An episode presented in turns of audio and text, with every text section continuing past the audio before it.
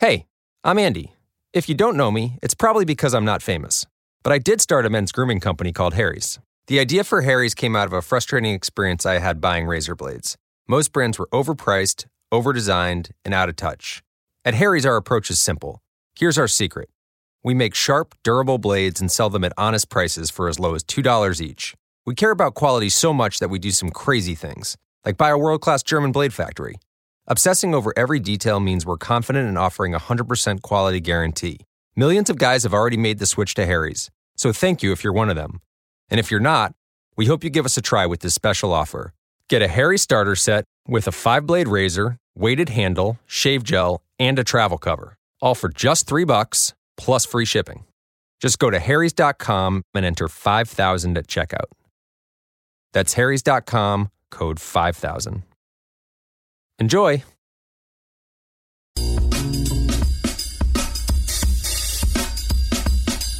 All right, it's time for the Gut Check Project with your host, Dr. Ken Brown, MD. I'm Eric Rieger. We got uh, Jeff Collins on the board and Chef Patrick in the booth.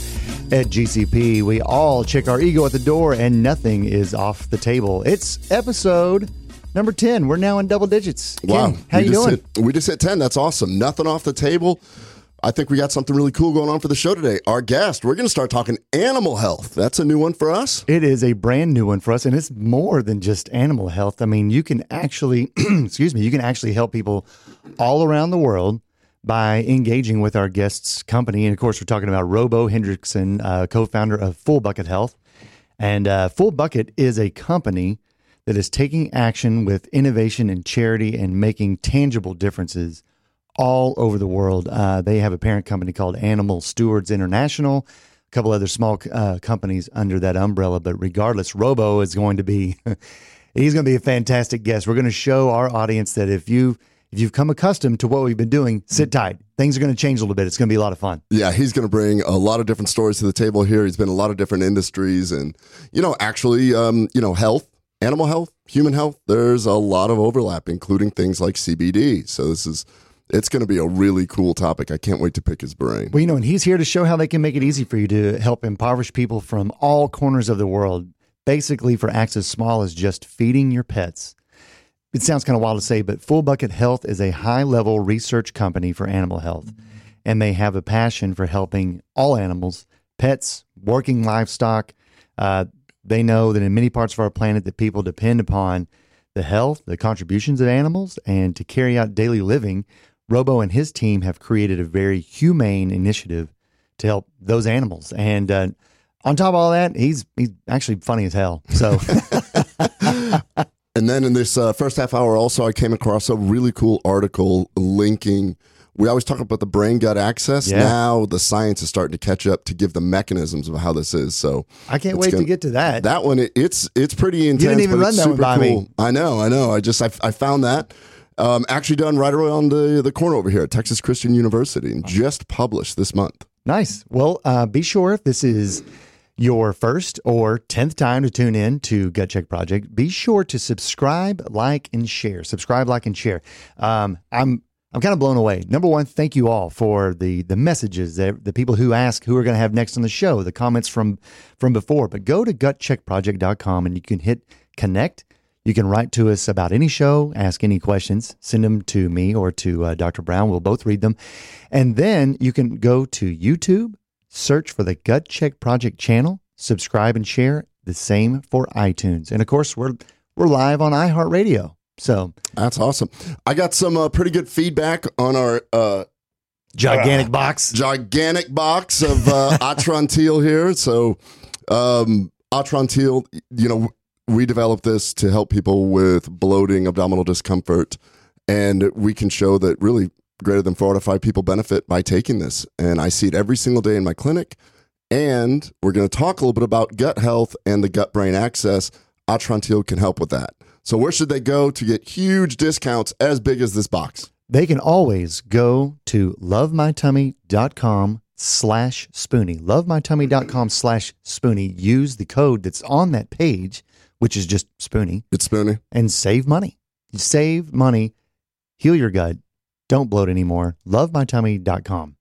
We should run a contest to see how many Atrantil boxes or capsules can fit into the big one and do a real big winner. I mean, something cool, something I don't know. I'll tell you we'll what. have to come up with that. Uh, you know what? We'll do that. Let's let's talk about it. Maybe even the break. Maybe before the end of the show, we're going to come out with a contest that any viewer listener can guess. Yeah, we'll we'll figure that part out, and we'll uh, we'll get back to you by the We'll end go of to the show. some of our other. I mean, I'm sure we can get some really cool. We can make a nice box where somebody could get a lot of the cool stuff that other hosts at Spoonie Radio, possibly Mojo Five O. Speaking of box, we got an important call today to finalize something here, don't we? We do have a box with a uh, a, a a box. We have a call, a very important call to finalize a few things about the box today. Why don't you go ahead and take that? Well, we're got uh, last week we had Jay Upuri on that was talking about the D Hat member box, the D Hat health box. We're finalizing a few things on that, and we just came back from Scottsdale where we were with JJ Virgin, and she offered to be on a call with us today to try and just make sure that we're doing everything correctly because she's so experienced at doing that with her other brand, and she's been doing it, which I think is super cool. So. Today, we're going to try and uh, get some business advice from JJ on how to do this properly so that everyone benefits. Well, the one thing that I can tell you that she puts as a priority in terms of how she handles people that buy things from her, all, all of the health things that she delivers, she makes sure that everything is true to its word and that customer service is priority. So that's definitely what she's trying to make certain that DHAT does. It's funny because that reminds me of an email that I got from Dana. She's interested in the D hat box. She actually wrote a joke and said, "Is uh, is the gigantic Atrantil going to fit in there?" I highly doubt it.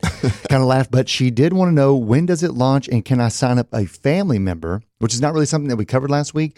But yes, D- uh, Dana, thank you, and I did write you back. But for those others who had similar questions, you just simply have to go to dhatbox.com and you will be given the information right away as soon as they launch, which may be as early as next week. I believe there's a two small negotiations, I think is what DHAT said that they're doing to make sure they have it all put together. But uh, amazing service that they're really giving to their patients. Yeah, and so the only thing that I really want to do for my partners is maybe just do a quick little uh, webinar so that the employees, so that if you happen to be local and you go in and see your doctor and ask about it, the employees, the you know front desk people, the medical assistants will know all about the box as well, so that everybody can be part of a team to really help. And like we discussed last week, change the health landscape in a city. That's what I think is the coolest thing that we're going to be able to do. If we can do it here in a city of almost 8 million people or, or a metro area of 8 million people, we know that that's a sample size. You can take that everywhere.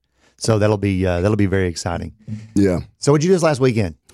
So I kind of mentioned real briefly that we were with JJ Virgin this past weekend. We were actually in uh, Scottsdale for our healthcare entrepreneur group, known as the uh, Mindshare Mastermind Group. I love hanging with all these people that are so smart, so cool, and something. Um, you know, we talked to a lot of people. I met somebody who I'm a big fan of, Dr. Terry Wahls. She's so brilliant. Yeah, she wrote the Wahls Protocol, and my good friend Linda Snyder introduced me to her. Oh man, two years ago, because she said you have to read this book. She actually suffers from something kind of similar to MS that Dr. Wahls has essentially treated with diet using this protocol. Right. Linda actually has a form of ataxia, and she said that uh, using the diet protocol as well. And so I've been familiar with uh, Dr. Wahls for a long time, so it was really cool to hang with her and talk a little bit. And uh, I think one of the coolest things is that with this big group of super smart people, uh, there was an impromptu band formed with the masterminds. Oh. And let me see if I can get this without getting a glare on it. Yeah. So I have not seen this video. Yeah, no, he is not. This actually is off my phone. um, we are going to. If you're listening,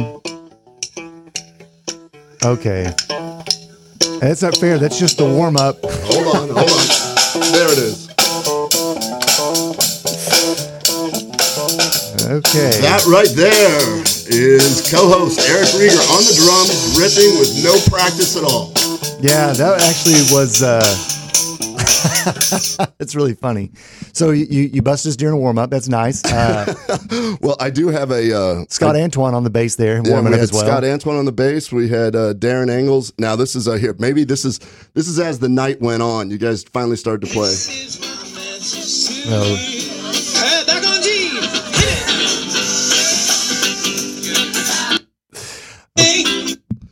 So that's what happens when you get super smart people and just throw some instruments around there. They're like, yeah, I used to play that 20 years ago. Let me let me give it a shot. Apparently now we're hosting a, uh throwback radio show. so yeah, yeah, really. Uh, no, that's that's awesome. I had a I had a blast doing that with those folks. Uh, if you're a musician, once a musician, you always want to to get together and jam. So that was uh, that was a tons of fun. So I really appreciate uh, Carl K, Jerry Bailey putting that together, man. That was that was uh, that was fun. Yeah, that was Oh, and it was Sammy, awesome. Sammy on guitar. Goodness gracious, guy can rip, man. That was awesome. Yeah, I love that. So yeah, you guys did an incredible job. It was really fun doing that. Um, going to the mastermind, that was awesome.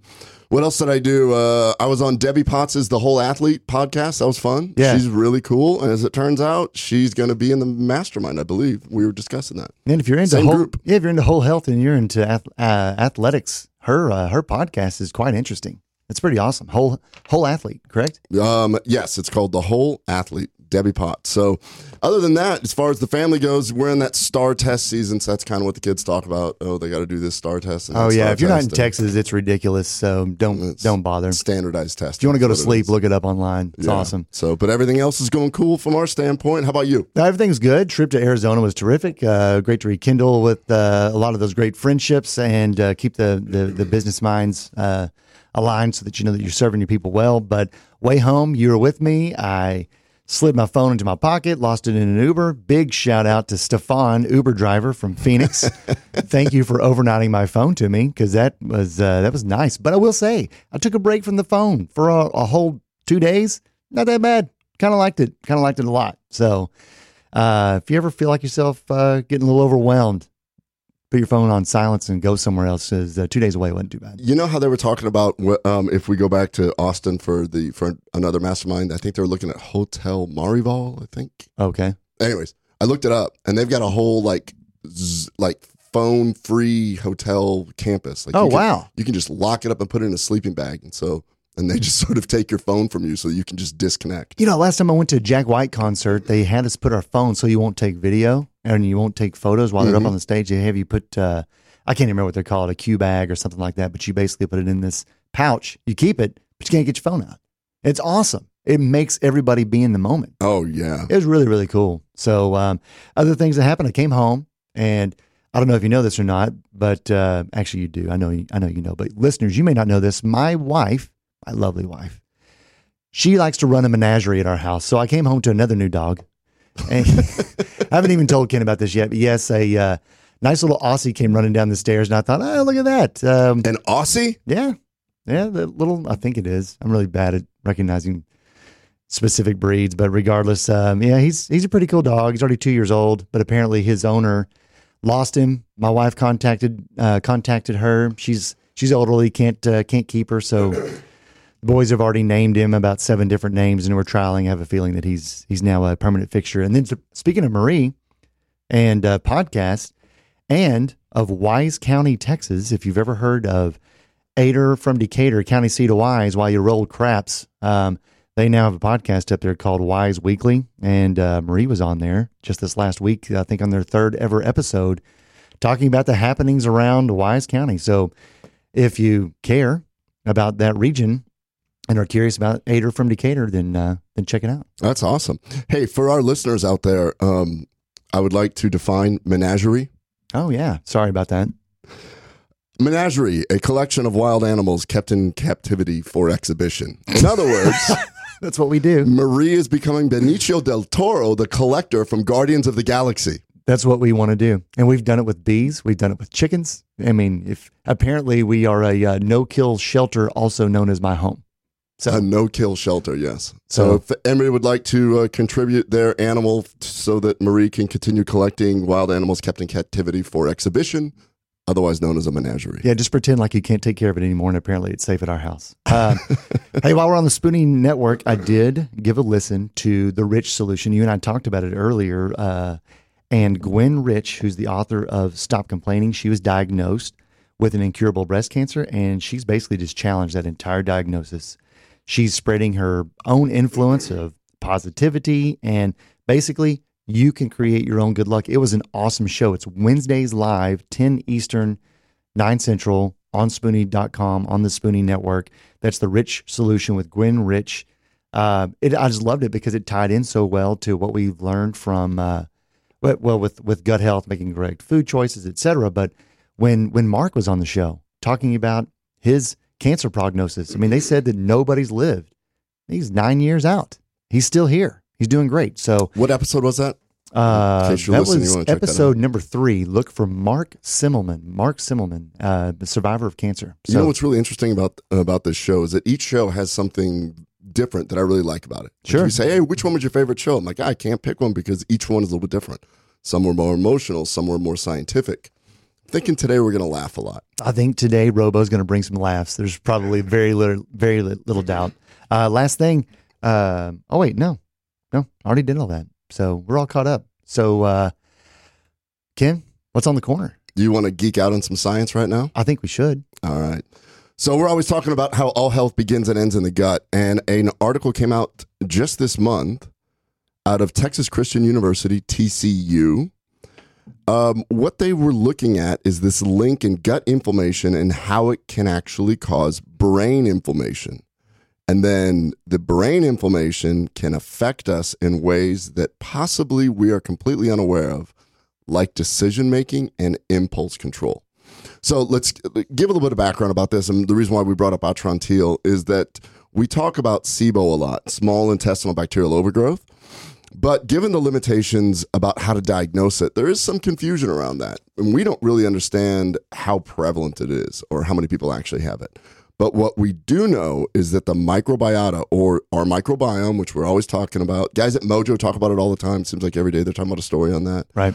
or dysbiosis, growth in a way that it shouldn't be, or growing where it should not be, which is bacterial overgrowth, has been linked to inflammation and autoimmune diseases. That we do know. Now, our intestines have a tight junction, and our brains have one also called the blood brain barrier. This is the first time that I have seen an article where they showed mechanistically that the tight junction in the intestine similar to the blood brain barrier. Right. Following me here? I, I Okay, am. so now we're talking gut brain, and that the two barriers can be very similar. just a reset. If you're listening, and mm-hmm. and this is these are new terms for you. Essentially, the barrier, the blood-brain barrier, is there to prevent certain small things from passing over into the brain tissue. Correct. And so those people that have suffered from this have heard of a term called leaky gut. Right. I'm going to talk leaky brain now. Let's do it. It's pretty wild.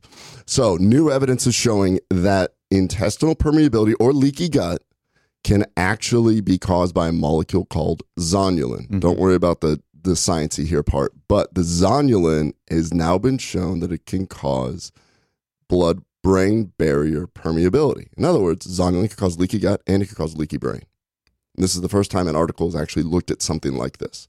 Because we have always been trying to discuss that there is this if you have intestinal inflammation or I have been saying this for a long time that that has been linked to other problems like anything that can create problems in the brain. Well, quite honestly, we talked about Dr. Terry Wahls, but one of the reasons why her wall protocol changing your diet may help is because you stop this inflammatory process and the multiple sclerosis plaques don't form as much. So that's something to keep in mind. So now there's evidence to show that chronic intestinal inflammation has been linked to autism, Parkinson's, Alzheimer's, psychiatric disorders, and all that kind of stuff. So here's a mechanism of how it could. Because when you have this microbiota gut brain axis, it gets really complex, and the brain talks to the microbiome, the microbiome sends signals to the brain. It can be done through the vagus nerve, but can also be done through hormones that are actually being released and different inflammatory mediators and all this other stuff. Bottom line is, you need to make sure that you protect your microbiome because it's communicating with your brain. And if you have dysbiosis in the wrong place, then that intestinal permeability gets a little bit out of control. So they were looking at this and they realized that not only will you have inflammation, but you can start affecting what's called the HPA axis or the hypothalamus pituitary axis. They were showing that when you have gut inflammation, you have increased cortisol, which leads to more inflammation. And now we have that model of, okay, fight or flight all the time. Follow me here so far? Yeah, I Okay. am so far. because we haven't even gotten to the study yet. They had to do all this background to actually explain why they wanted to do this particular type of study. So, this increased stress through cortisol and this inflammatory process could be causing a few other things. This is kind of like a mini course in the brain gut axis. They theorized that when you have things like this going on, not only can you have these diseases over a long period, what if you induce an inflammatory response in the gut and how does it affect you in the short term? Okay. So they took 159 people without any prior history of mental illness, any prior history of any gut issues.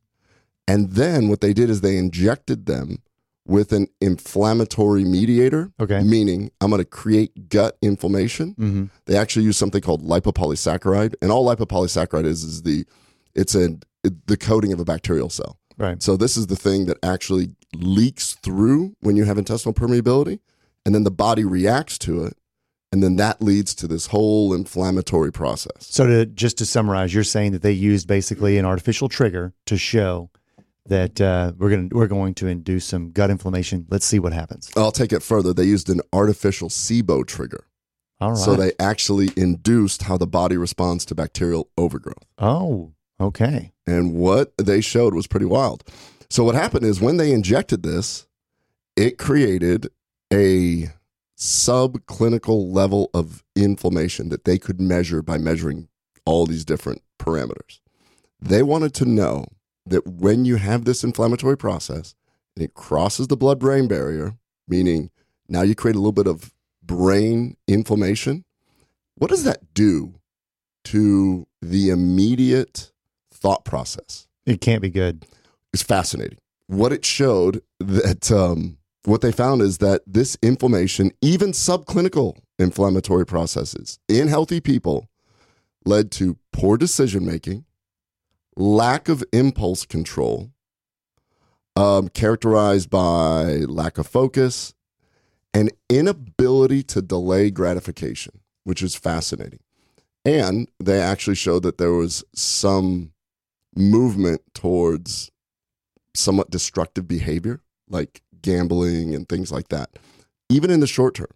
So they showed with these people that the low level inflammatory process kind of leads to some social processes which can lead to a destructive style of life. Wow. And that was just out of curiosity. Was Charlie Sheen one of these one of these subjects?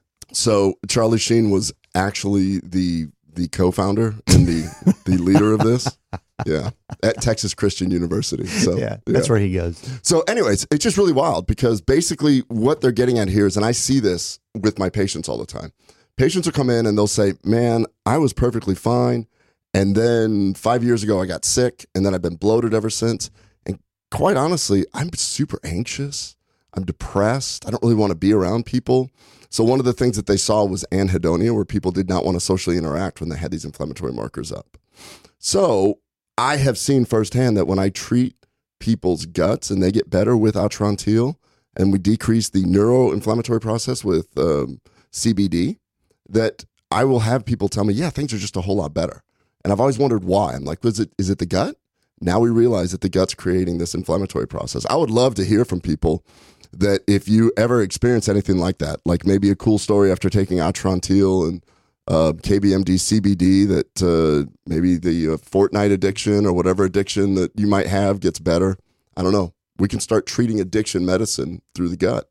Yeah, it's amazing. It, it, and actually, it doesn't even surprise me. Every, it seems like every time we turn around, you're going to find out that Mother Nature has an answer, and it's multifaceted.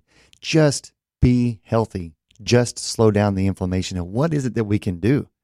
It's wild how much of it ties back to you don't have to eat crazily. You don't have to do a bunch of crazy stuff. It's just use Mother Nature, polyphenols, CBD, better diet, good exercise, get good sleep, and suddenly you'll feel yourself getting a little bit better. The pillars of health. it really is. It just be wouldn't that be awesome if you could just know that every single month something cool is going to come to your house so that you can have these things to help you with your pillar of health, heal your gut, protect your brain, get you to sleep well. Man, that'd be awesome. That uh, might be some foreshadowing. Well, who knows? Maybe maybe you'll have an answer for that sometime soon. I don't know. Oh, and you know what? It's not just humans that experience things like that. Like you have a new dog, maybe, you know, separation anxiety in animals. Sure. There's other things that can actually happen with animals. Now maybe we have a, a reason why that's going on also, and possibly things like CBD could help animals. Well, I'll tell you what, uh, it, we've got less than a minute, but here, uh, joining the show, as we hinted at earlier, it's going to be Robo Hendrickson. He's got incredible knowledge. His company is de- definitely dedicated to research for better animal health, and they do it with a, an arm for charity, which can make a difference worldwide. So, Robo Hendrickson will be here, and I think that he'll be able to address a lot of that. The funny thing is, is not only are they interested in just better health, they know that so much of the health of those animals, including large animals, comes through the gut, and they're actually willing to uh, to kind of expand that idea of research, which Oh, I that's think cool. is So we're going to be all over the place. We're going to geek out a little bit. Go to uh, lovemytummy.com slash spoony. Put in code spoony for a discount on Atrantil. absolutely kbmdhealth.com. We'll see you here at the bottom of the hour in just two minutes.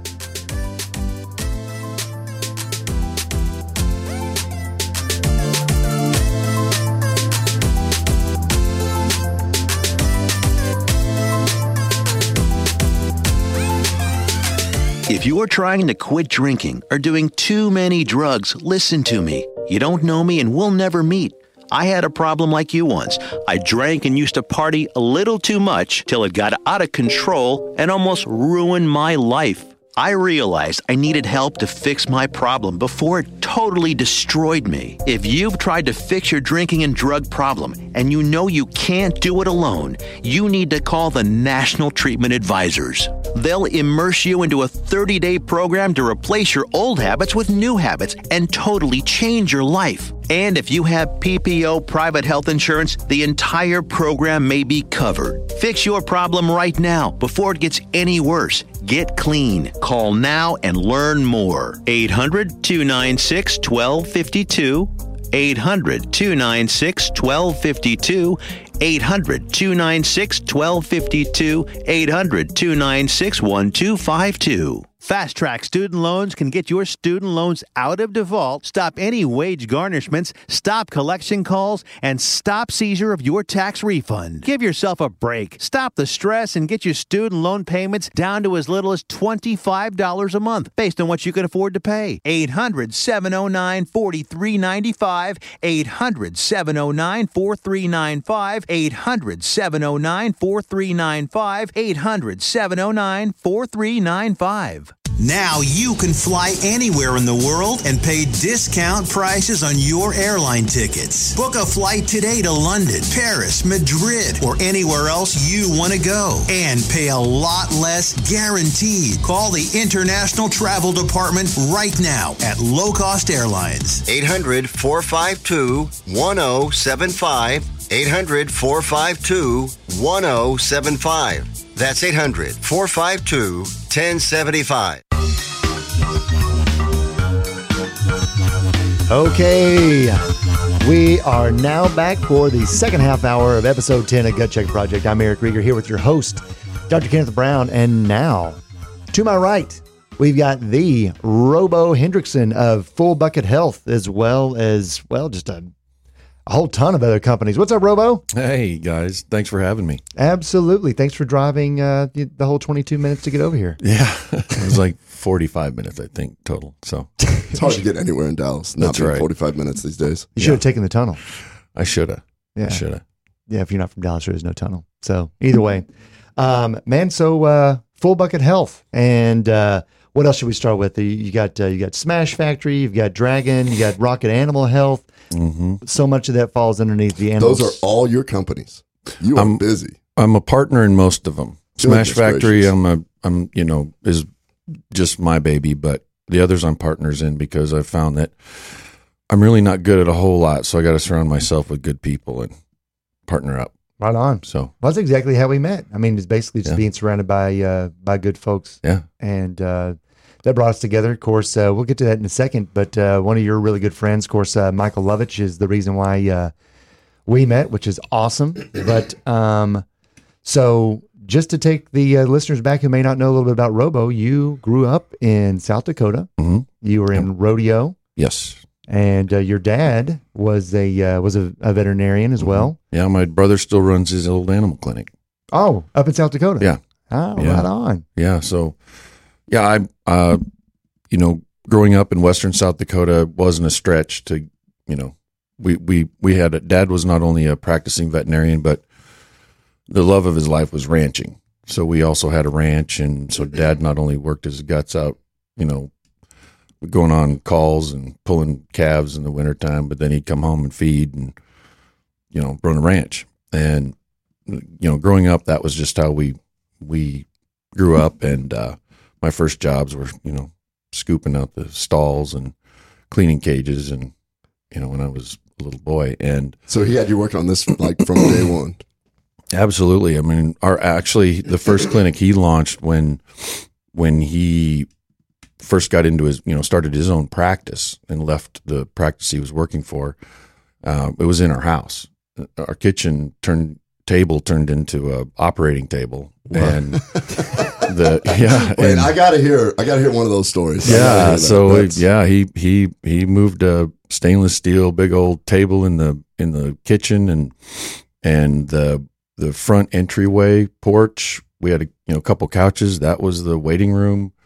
He moved my me and my brother out of one room into in with my sister in the back and turned our room into the recovery room. That is awesome. yeah, yeah. So that's we did that, and our he had a little barn on the place, and turned that into the uh, the large animal clinic, and then we probably lived like I, you know, quite honestly, I don't remember how long we lived like that, but I remember that he moved a double wide mobile home next door with a basement under it. We moved in there and thought we were in a palace because it was no longer the clinic, and that was our house, you know. And he was in that practice for several years, and then he moved uh, to a better location and built a nice practice, and it's still there today. And um, you know, it was sold to uh, a, a big chain of of clinics, and they kept my brother on. My brother started managing it after my mom retired. She was the she was the bookkeeper, accountant, Nice. nice. you know, customer service gal. So Let me just jump in here really quick because I was just informed by our producer Jeff that um, somebody from the first hour that I had mentioned, uh, Linda Snyder, uh, is called in from Omaha, Nebraska. Linda, you there? I'm here. Oh my How are you? goodness, what's going on? Did you hear me mention your name in the first How- half hour? No, I didn't. Sorry, I'm working, so I just called in now. so I'm sorry. So, But some of us have real jobs. I know, I know. Some of us. Well, you know what? I mean, we've got we got Robo on where he was just telling a story about how he got kicked out of his bedroom to make a recovery room. You know, and you're over there as a radiologist, just a nice controlled area. You know, I don't. You know, some would not consider that a real job either, Linda. That's true. Yeah, I'm living the life. So, how are you? We're doing great. One of the people that we're our guest today is Robo, and he works for or he owns a company called Full Bucket. We got to talk, and we're going to get into this later. But um, they actually do some charitable work. And since I met Terry Wahls this weekend, your name got brought up a lot, and I just thought it'd be really cool for maybe you to explain your experience, that what you've been going through, and what you're hoping to do. Okay, well, I'll tell you my story. So it started a long, long time ago when um I was about 21 years old. And so at that time, I I knew I had a potential to have a genetic disorder from my dad. And so I decided, you know what? They discovered the gene. I'm going to go ahead and get tested and see if I have it or not. And sadly, I tested positive so I knew I was going to have this chronic, debilitating disease called ataxia that my dad had. And so ataxia really just means incoordination or difficulty walking. It's similar to like MS or Lou Gehrig's disease or anything like that, or having a stroke and not being able to walk. And so I knew at that time that I was going to have it and I was going to be in a wheelchair. And really at that time they told me that the best guess was that I was going to be in a wheelchair by 40 I'm I'm older than that now, and I'm not in a wheelchair, which is great news. But they really don't understand the whole process behind it and why I'm sort of behaving differently than other people who have the disease. But part of it may be because I'm super uh, active and take a really active role in trying to uh, slow down the process. Is that how you disease. discovered Dr. And Wahls' then- book?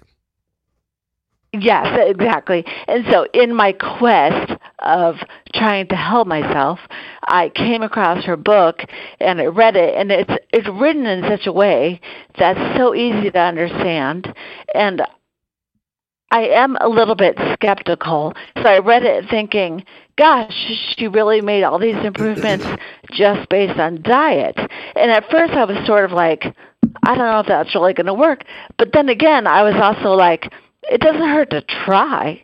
I mean, it's not going to hurt. You know what I mean? It's not harmful, and so I might as well give it a whirl and see if it makes difference in my life. And so I started kind of slowly because I can't really just jump into things. And so I started by just going to going gluten free, and I added in the dairy free, tried to increase the amount of like vegetables and fruit I got and things like that. And then eventually started getting into more like ketosis and then getting more into like gut health, discovering um, discovering you and Atrantil and things like that. And so using all those things combined together, I think, really helps me in my disease slow it down to the point where other people are like, surprised by it. Other physicians and stuff like that are are shocked at how like quote good I'm doing for what what they expect. Basically, That's exactly what uh, so what it- Terry said whenever she first started changing the way that she ate and the the improvements that she made.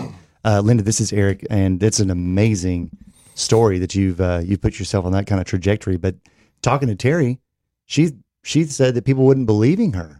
Terry actually, Linda, you're going to be interested in this. Terry actually told me that she's trying to set up with the university a uh, randomized trial.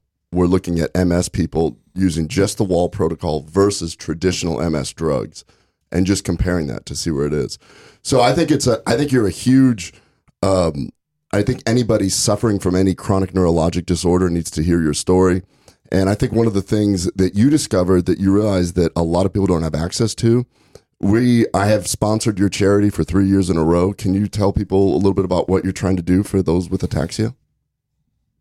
Sure. So having any type of chronic disease like that is obviously super expensive to have. And insurance it really only covers a small part of what you really need. And so it's not only, you know, physical therapy or medications that are helpful, but yoga and acupuncture and adding CBD or um doing getting grab bars, having a wheelchair ramp, or anything like that to help you around your house isn't covered by insurance. And so I saw that there was a need, a financial need in the community, and really decided uh, because I'm a little bit like Polly do-gooder, and I'm like, oh, sure, I'll just start a 501c3 nonprofit, and we'll just help everyone, not realizing how much work that was going to entail and, Well, Robo- and things like that. I, Robo was just I was like, discussing yeah, his look- five companies. Yeah, I think I think we're gonna get into that. Yeah, exactly. Everybody everybody has good intention, then you're like, oh shit, this is work. Yeah, Right. And then I was like, oh crap, there's all these like legal things to do and what I was it's I'm so glad I started it because in reality it helps so many people buy the things that help their lives on a daily basis. So they're able to be safer at home and have a, a better quality of life um, because we're able to help them out financially a little bit. And so really we're helping any type of ataxia. So really ataxia from anything, from Parkinson's, Huntington's, MS, Lou Gehrig's, whatever it is. If you need help with something that's going to make your life a little bit better, whether it's yoga or acupuncture or just a simple thing like grab bars in your house, then we're able, we have a grant system and we're able to help people afford That's those awesome. things. And they just go to nebraskaataxia.org, right? That's correct. All right. Yep. Well, I tell you what, we got to get back to some animals. Robo was just in the middle of telling us about his cool upgrade to a double wide trailer. in, in South Dakota, no In less. South Well- Dakota. Dakota. Linda, thank you so well, I much can't for compete calling with in. that. okay. Thank I you, Linda. appreciate it. Take care. Bye bye. Bye bye. Man, that's amazing. It's crazy how how many parallels there are to. Uh, I know what what you and I talked about before we got on the on the mics here, Robo. But in terms of health for animals, health for humans, basically, if you want to get the most out of your life and your animal's life, you have to be healthy. Yeah, absolutely. And I can fast track real quick because there's some neat stuff between then and now. Sure. Um, you know, I, I, when I left the ranch, I tried to go to college for a little bit until they, re- you know, I realized I wasn't very good at that. Uh, I actually went into pre vet and You did? yeah, but then I'd come home and I'd see my dad working, you know, 16 hours a day and slogging through the cold and all that. And I go, I don't know. I love animals, but not like he does. So, um, so I, you know, I bebopped around. I was rodeoing at that time, and I went. I, you know, got a college scholarship, and then I, In rodeo. yeah, and then Cool. and then uh, and then I went on professionally, and You were a bareback rider, correct? yeah, yeah, I rode barebacks professionally. and did a lot of events when I was younger, but How'd you get into that? well, you know, when you grow up on a ranch in South Dakota, it's not that big of a stretch. It's you know, I mean. Your dad would be Quite like, "We got another horse. Can you go break yeah, him?" you, you you that's what you do. You Y'all know, didn't play all Fort, your y'all didn't play Fortnite or yeah. Candy Crush, nothing like that. Yeah, no, we didn't have a lot of that going on. But yeah, you know, all your friends are in it, and your heroes are all rodeo cowboys, Sure. and it was a, it was a culture, is really what it was. It was a community culture thing, and that state was very proud of of that culture, and and so you dreamed of being a filling those guys' shoes and doing that. So, um, you know, and I was ate up with it for a while, and but there was always something, you know, I was always really interested in other odd things. Like I was really an odd man out. Um, kind of have been my whole life. You know, my my buddies would, you know, listen to country music and you know the things that you know when they were in their off time they would be, you know, working on spurs or they would training colts. And I was drawing, you know, furniture in a notebook and I was uh, you know listening to you know Depeche Mode and, and Massive Attack. And, and my interests were about design and art and and you know we would travel all over the country and I wanted to go see museums, you know, and things like that. So I was a little bit of an outlier and and Did your dad have a little of that in him, or was this, or were you just different from the rest of the family? I really don't know. You know, I if he did it, it wasn't shared with me a whole lot. Um, it had to come from somewhere, but uh, the I always had this spirit for new things, and I knew there was something else out there. There, you know, I grew up in an area that was a little bit closed mind. I won't say closed minded, but there were some blinders on there. You know, it's the, Just exposure. Open minded, right, right. And it wasn't like my my parents were great. They were very loving people, but they weren't those. You know, you can do anything. That you you the world is your oyster, and I didn't get none of that. You know. It was- it was- but here's the funny story. So it goes back to that. do you think Robo's going to be okay? Not if he keeps listening to that ah, Depeche boy. Mode. Something's wrong with that boy. Did he get kicked and we didn't know it? He don't even use a saddle. Oh, so I was thinking about that when when I was on my drive over here. I remembered something that so when I was in that old house and Dad had turned it into a clinic and moved me and my brother and sister into the back and I my very first memory. I mean, this is the one that I always remember. You know, unless I'm on psilocybin or something, and I remember a whole lot of stuff. my first memory was I I had to be four or five years old because we were still in the old house, and it would be a hot summer day, and out my back the back window was a was a swing set, and there was grass as you know belly high Mm-hmm. everywhere in the back. You know, we didn't mow. We didn't have a you know lawn. Sure. It was it was not you know native pastures everywhere. So it's native grass, and it was really thick and it was all around the swing set. And I was the window was open and it was hot outside. And you know, in, in South Dakota, that means it was seventy. Um, and and I was looking out the window. I remember looking out the window, and the whippoorwills were were singing and I don't know if you've ever heard a whippoorwill sing, but um, that's what made me look out the window, and it was blazing hot. Skies were blue, blue, blue, just a few clouds, and I was overcome with this unbelievable feeling. Mm-hmm. I had no idea what it was. You know, I was a little boy, but I'm kind of getting like choked up thinking about that feeling. It went all over my body and it filled my heart and my soul. And I had no idea what it was, but it was about the gloriousness of life, like how beautiful it was, the sound and the, the smell and the the view, but it was also about the future. Like I knew You're four. Yeah, I knew there was a future coming Right. and that I didn't know what it was, but it was sort of like getting ready to go on an expedition and you're really, really excited before you go. You know, it's the anticipation. And it just took me over. And I remember that that moment. And I have had that I, I used to have that moment a lot.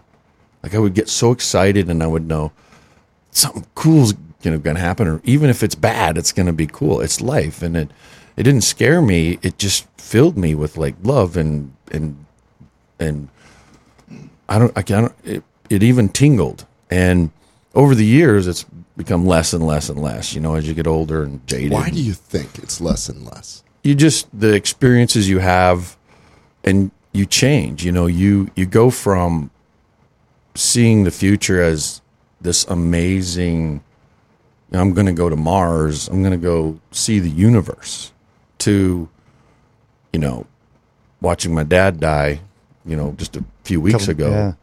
and you realize oh there is an end. You know at that point in my life there was no end. And that, what's really ironic is that not long after that i actually got obsessed over death. Like it scared me so bad. And i was laying in bed and i i was thinking this shit's gonna end someday Yep. i was like i don't that's not good i don't want it to end you know it was But you can remember, so clearly you have an artistic brain because what you did is you painted a picture. That story, I knew exactly what was going on. Yeah. That is so embedded and imprinted in you. yeah That's why I'm saying, why do you think we have less of it? Because you're describing it to a point where I think you can go back to that whenever you want. When when Yeah. when you have that tied, that's that neuro linguistic programming type thing where you can trigger. I can. I wanted to find out what a whippoorwill sounded like. Oh yeah, I hear that. That's sweet. So that's going on. That gets you to look. You Yeah. see that, and you have all hope. yeah And I'm sorry to hear about your father dying a few weeks ago. And now you're sitting around going, "This is going to end." yeah But you can recant that story so vividly that that is you. yeah That is actually you. This is just. I mean, I think you have the ability to go back to that and Well, and inspire other I people. agree. You know, you get you you know the perils of life, the the ups and the downs, and the experiences slowly kind of callous you. You know, I mean, and I don't mean that in a I mean that in a physical way, like like calluses on my hands from just doing work. You know, as a as a protective nature. It's there for you get calluses for a reason, and I think that's part of your physical makeup too. That you you grow calluses physic, you know, mentally, psychologically to protect yourself and to you know as you go through life. Without question. Yeah, absolutely. And when you're when you're a kid, you're it's soft and very very thin, and as you get older, it's thicker and harder, and and it's to prepare you, or maybe I don't know, but yeah, I do.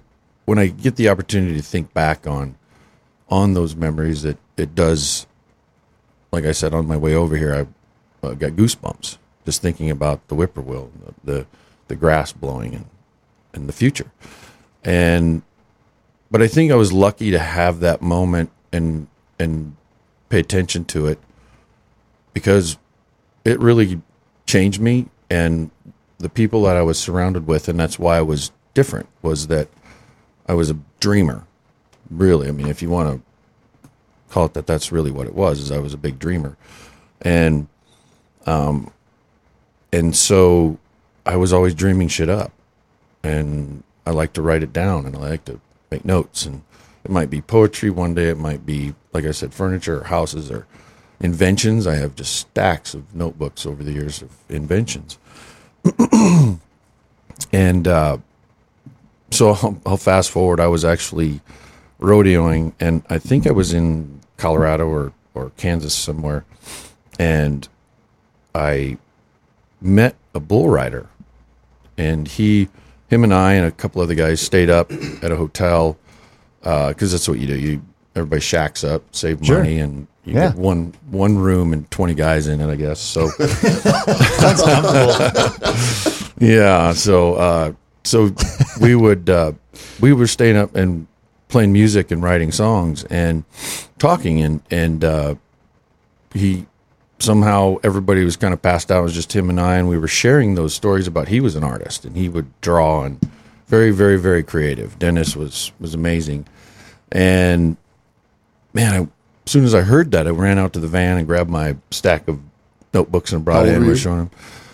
I'd have been 21, 2, somewhere in there, maybe Right. somewhere in there. I was, it was, uh, it was, I tried college, got kicked out, hit the road. I was just doing, you know, construction and rodeoing and uh, working ranches and whatever I could to make a living because you're kind of worthless as a employee when you rodeo. So, so I, uh, I, I was somewhere along there, and it was at that you know we were still kids basically, and and I showed him all this stuff, and he goes, "Man, you you should be a creative director at an ad agency." I go, "A what? At a what?"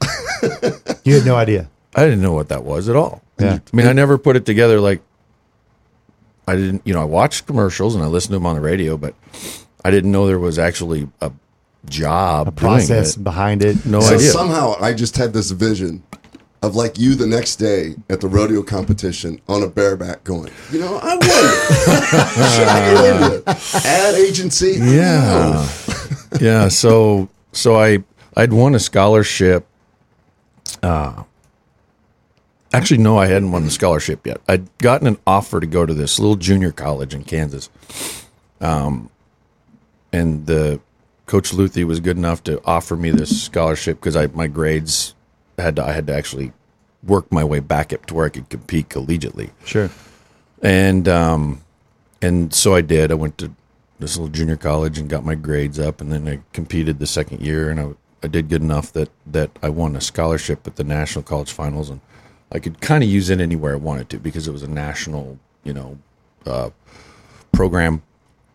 And by that time, now I knew I wanted to kind of what I wanted. I wanted to go into some sort of you know creative career.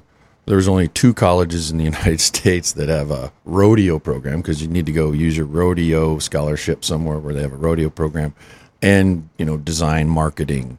And uh, you know it was uh, San Luis Obispo, California, and Hays, Kansas, and so uh, I went out and toured the Cal Poly out there in California, and for a week I stayed with guys that were on the team out there, and oh man, the pretty girls and the sunshine and the beaches, and I was this is uh, this is where I'm going. Till I found out what it cost to you know my scholarship was good for books, tuition, stuff like that, but not Not food. not housing. living expenses. I was I almost shit myself. I thought, you pay what for coming from coming from South Dakota oh, out yeah. there. Yeah. Yeah. You're paying six hundred dollars a month, and there's five of you living in this shoebox. Then I started paying attention to what everything costs. And then I went to Hays, Kansas. That's Yeah. where they had a, a really, actually, a real better program in Hays, and it was a great program. And, and went there, and I, I uh, took, you know, different courses, and slowly started to work into, you know, graphic design and things like that. And so, uh, then then when I, I was still rodeoing and I left there and uh, went to um, uh, Cheyenne Frontier Days and I tore my knee out and I was dating this girl. Was this your first major injury? Because this whole time you're talking Oh, no. about. No, Like, dude. I'm trying to if imagine. we want to go into that, ten guys in a room post competition, just banged up, Oh. beat up. I've had four knee surgeries, four shoulder Oh. surgeries, and I don't know how many broken bones. But that the I I tore my knee out in um, in Cheyenne and was dating this girl that was living in Denton, Texas. Oh, And okay. So you know, I went and was shacked up with her and was laying on the couch with my knee up. And she goes, "You need to get a damn job." And I said, I can't work. Look, I got my knee, you know, my knee's all bunged up. Well, I'd only done physical labor, you know.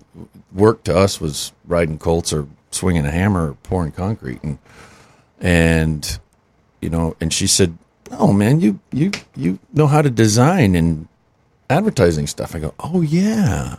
I forgot about that because when I left college, I just went rodeoing. And so, that started the process of me working for a magazine, laying out ads in the back of the magazine, changed my trajectory of my life and a whole new chapter. And I gave up my boots and spurs and bought black advertising clothes and a Range Rover and became a douche. I want.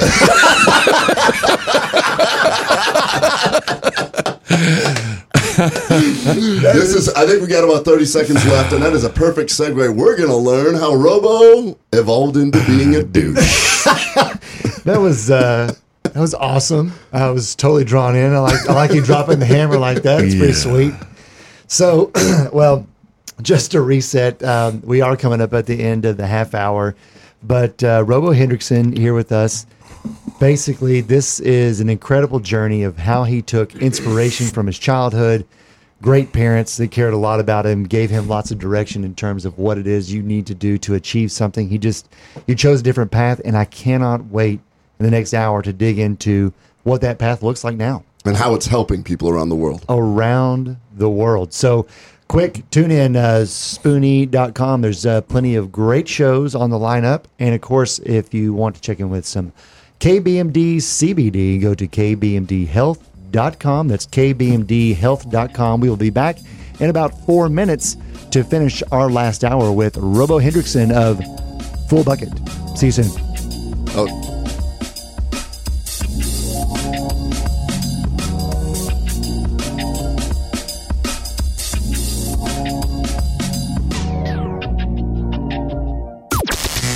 This is the only 24 hour take anywhere platform dedicated to food and fun.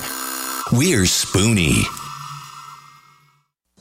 News this hour from townhall.com. I'm Rich Thomason. Wall Street has opened sharply lower this morning with trade jitters continuing to trouble the market both here at home and abroad. U.S. China trade talks set to resume later today. Chinese trade negotiators are back here in the nation's capital for more trade talks, and this time they're staring at a Friday deadline and the possibility of higher tariffs. President Trump has threatened to increase tariffs to 25% on some $200 billion of Chinese goods unless a deal is reached. That's White House correspondent Greg Clugston. Senator Bernie Sanders and Representative Alexandria Ocasio Cortez proposing new regulations on banks. The two prominent anti capitalists making their point at a Facebook live stream. Sanders describes himself as a democratic socialist. Ocasio Cortez, known to many for her radical proposals like the Green New Deal. Their proposals unlikely to dispel this criticism from Majority Leader Mitch McConnell. Democrats seem determined to make the current wave of prosperity and economic opportunity short lived. A contrast, he says, to the Republicans' pro opportunity, pro growth agenda. Bob Agnew, Capitol Hill. Vice President Pence says the Trump administration has had it with activist judges, federal district courts issuing rulings blocking national policy. In the days ahead, our administration will seek opportunities to put this very question before the Supreme Court to ensure that decisions affecting every American are made either by those elected to represent the American people or by the highest court in the land. North Korea at it again, launching a couple of suspected short range missiles. Uh, this second launch in less than a week. And on Wall Street, the key average is all down more than 1%. Right now, the Dow is off 319 points, the S&P down 35, the Nasdaq 122 lower. More on these stories at townhall.com. Never Forgotten Apparel is more than just a premium women's and men's clothing line. It's a movement to remind us to wear American made and serve those who serve us.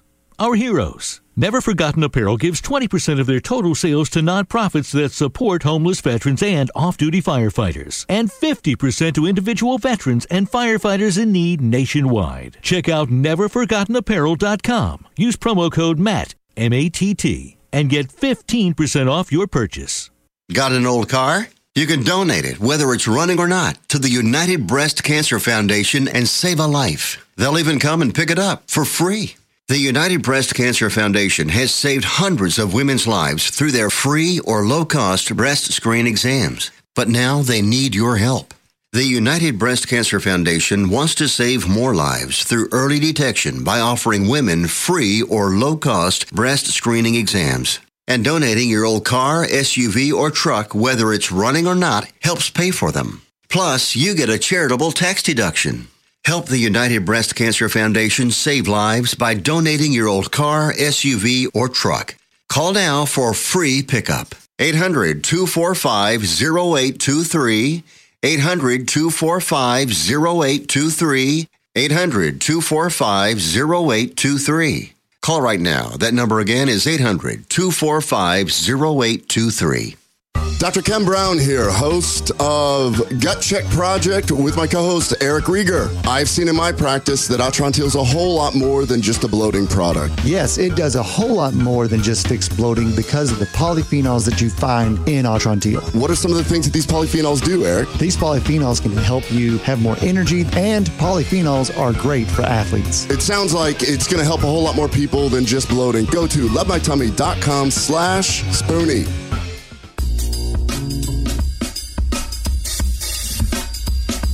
Welcome back. It's the second hour of Gut Check Project episode number 10. We are joined on this episode with the awesome storyteller, Robo Hendrickson of Full Bucket Health. Real quick reset. Spoonie.com. Lots of, like I said, lots of great, uh, lots of great shows up and down the uh, the playlist, and um, of course, you can always check out live broadcasts of Gut Check Project every Thursday 10 Eastern, 9 Central. And of course, to, uh, to support the program, lovemytummy.com slash spoonie. Lovemytummy.com slash spoonie. Pick up and Teal, save some money. And uh, we're joined by Robo Hendrickson today, who may be a little interested in gut health for animals, just like we are for humans. Absolutely. And where where did we left? We just left off. You were on a couch. Girlfriend basically said, "You need to go get a job." And N- Denton, Texas, right? So just Yeah. not far from Fort Worth. Yeah, right? actually, was we were living in. Uh, I bought a little sixteen foot, wide, you know, long mobile home and drug it out of the mud in Burleson and took it to Aubrey. Oh, uh, yeah, north uh, northeast of Denton, right? Lived there was a little trailer park out there, and we set it up, and I started fixing it up, and that was my first fixer upper house. And Nice. We actually made money on it, so I was tickled. Nice. Yeah, That's not bad. so yeah, that that was. I think we lived there a year, maybe a year and a half in Denton, and yeah, and so I, like I said, I transitioned from the rodeo guy to the ad guy, and I, I got a job work. You know, well, and there's a little tweak there that's kind of interesting. Is that growing up in South Dakota and on ranches and all that, you know, a, a nine to five cubicle job scared the shit out of me. It's not very inspiring. No, you you you think, oh my god, it, like prison. Who would do that? Right. And and so when she said you can get a job, you know how to do design and advertising, and so I I got you know she gave me a newspaper and I found this job working for this magazine, and they needed some graphic designer to lay out ads in the back of the magazine. So And was this a magazine in your prior field? Like, was it a no, animal magazine or anything no, like that? uh-uh. it was a it was a college. It was called Study Breaks magazine. It was Oh, a college yeah. publication. It was based out of Austin, but they had a they had a UNT version. Yeah, it's uh, it's franchised to a bunch of different uh, campuses. Yeah, yeah, it's pretty cool. And so I started out as just a graphic designer there, and uh, you know, computers were being used. It was a laborious process still, but it was you no longer doing Rubylith and all that stuff, but you're laying out magazines in a computer, a Mac, and so that was quite the you know experience. This is ninety three ish, four ish. Mm-hmm. Oh, so the Mac was about as big as this room and had about one tenth the power. Absolutely. In fact, I kind of cussed myself because we had four or five of them in the office there in Denton, and I bet there was a signature two on some of them inside because they were some of the very first, you know, the Macs that shipped. And uh, but I I went to work and laying out these little ads, and the the you know, business owners would come in and sit down with me, and we'd together we'd kind of come up with the ad. You know, it'd be like the size of a business card, and we'd spend an hour trying to come up with copy and you know an offer. And I freaking loved it. I Right was on. just it's the first job that didn't bore me. I would work 16 hours a day and just literally look up and go, "Oh shit, it's midnight." Isn't that fascinating? So some people would view that oh it'd be like prison, but you're you were free because you were in your own head. Nobody was bugging you. First time I could actually use it was the first time I used my brain to make money. Wasn't much money, it wasn't making shit, but it, I was getting paid Yeah.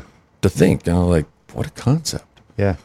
So that kind of, you know, that started, and then uh, when I started getting better and better, and or you know, I started doing some freelance work around the Metroplex and for different ad agencies, and I would just do you know little ad stuff, layouts and things, and and uh, and then I finally got a kind of a more of a full time position at an agency in Fort Worth with a couple ladies, and and I got along with one of the partners very very well, and I started developing my craft, getting better at it, and I had a strategic mind. I've always never been a really good designer, but I love design. So I've worked at it very hard. I wasn't talented, but I have a passion for it. But um, I naturally took to like strategy. Like I naturally took to positioning the brand, doing something with that, and I'm sorry. Can you can you just elaborate on that a little bit? So you're you're an ad person, but when you say strategy, like you're already seeing the the buyer journey. Or- yeah, yeah. I it would just fall into place in my mind, and because I was a dreamer, I could manifest the future with it. Like Oh, I I could see love where it. it was going to be someday. It just would immediately come. Like I know this can be this. I can picture the store and employee, you know, the the customers there and everything, and the look and what you know the experience. And but the you know we were selling ads. And you know these companies would come to us and want to slap lipstick on a pig.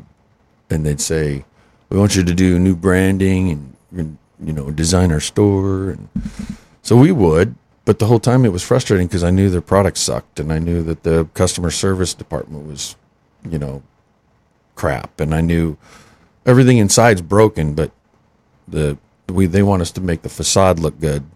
And it was very frustrating. And so i started to develop like programs and sessions on how to teach them that if you fix the inside first that the outside will take care of itself. Right.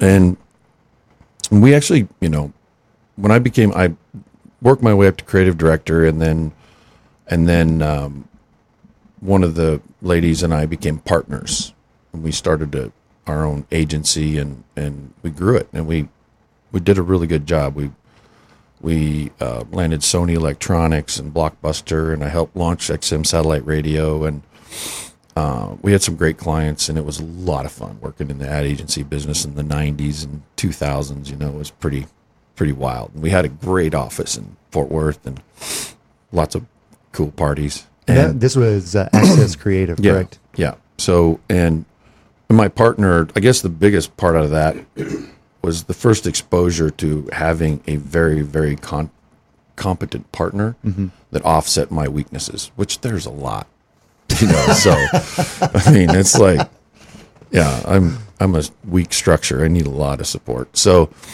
uh, Sandra was a brilliant, smart, you know, wasn't never went to college, but she was classy, which means she knew when to cuss and not, and she cussed properly. But uh, she she was self made, and Sure. she was she, you know, basically handled everything but the creative and strategy. She just let me have that, and she appreciated what I did, and we got along very well, and we grew the agency, and and I learned so much, and I was trying to teach these companies. You know, we were selling these strategy sessions I called Brand Speak and a few others, and and they do bits and pieces and parts, but not really buy into the whole methodology. They wouldn't do the whole thing, and um, and so she wanted to retire, and and I thought that you know I could. And this was when the agency business was really taking a tanker. You know, in the like 2002, the the laptop computer started taking over our business because now people could lay out their own stuff and do their own design. It came with Photoshop and became much easier for the general public. And and so you know we luckily we were able to exit that business and I kept the digital arm and, and worked in building websites and stuff up until 2009 and uh and was didn't like it I was just going to ask that. Did that fulfill the same creative thing that Well- you found with the other way? No, because um, you know, by then it it did and it didn't. You know, it it did, but like I said, we get calloused. Like if I would have stepped into that role, um, we did some really neat stuff. And back then, you know, we were, you know, it cost you three hundred thousand dollars to get a website built by us. But that's right. Yeah, Lord. Well, that Well, was because ad- everything was hard. I could get it done for five hundred now. Yeah, five ad agencies. bucks. I mean, they would charge companies outrageous amounts. It had to be much harder. Well, that's because that, it was hard. It was Yeah. because I had to hire guys that were that came from ARPANET. Yeah. You know, they helped develop ARPANET. That's who we had to hire to help. You know, to do the programming on the websites because it, there wasn't tools. There It's wasn't all yeah. It's all raw code. It's all everything pure was raw, raw code. code. Yeah. and, and and so you know the the the technical aspect really because it was new and I'm curious. I was ate up with it at first. So, but once kind of got over that, I was like, okay, code is boring, kind of. I mean, it's not boring, but it it get it got boring for me. and doing Google AdWords programs back then, which is uh, what we also did. After a while, I realized it's a lot of spreadsheets, and so, um, so I, you know, I sold my part to my partner and and tried to transition into some other things. I was doing some consulting work for different companies to pay the bills. My wife had contracted chronic Lyme disease, or didn't contract. She had been finally diagnosed after three or four years of trying to figure out what was wrong. And we had two babies, and you know, a lot of shit happened in a short amount of time that really gutted me. And and I was reeling, like I, I didn't know how to handle this kind of situation. It was just you know, I was thinking negatively and was scared. You know, uh, I'd never had responsibility before. You know, you wake up one day and go, I got two freaking kids and a wife, and how am I going to do this? And one day, so I, I didn't know what I wanted to do. I didn't, I, I was interested in a lot of things. I don't know what I want to do. I don't, you know, fish or, you know, I don't have a hobby per se but I knew what I didn't want to do. So I sat down, and I'll try to make this fast because I want to talk about full bucket. We do have another half hour, right? Oh, yeah. Yeah, oh, yeah, yeah. No, no, no. I so I can get windy. you're- You're gonna have I to I- shut me up sometime. No, I think the, the the beauty of your brain is you paint a very convincing picture. So you're a good storyteller. This is this is the campfire effect going on right here. Yeah. I'm just I I enjoy the stories. I, I feel like Oh. I moved from San from uh, South Dakota with you. There you go. Well, if we were having cocktails, it'd even be better. You know what? That's let's not get sidetracked, but next time let's have cocktails in Denver. there you go. Yes, sir. psilocybin I'm just got decriminalized, but I, subject. you guys told me that. I heard, you know, Chip Baker said that it lost, and then you guys, I came in, I'm like, holy crap, They didn't know.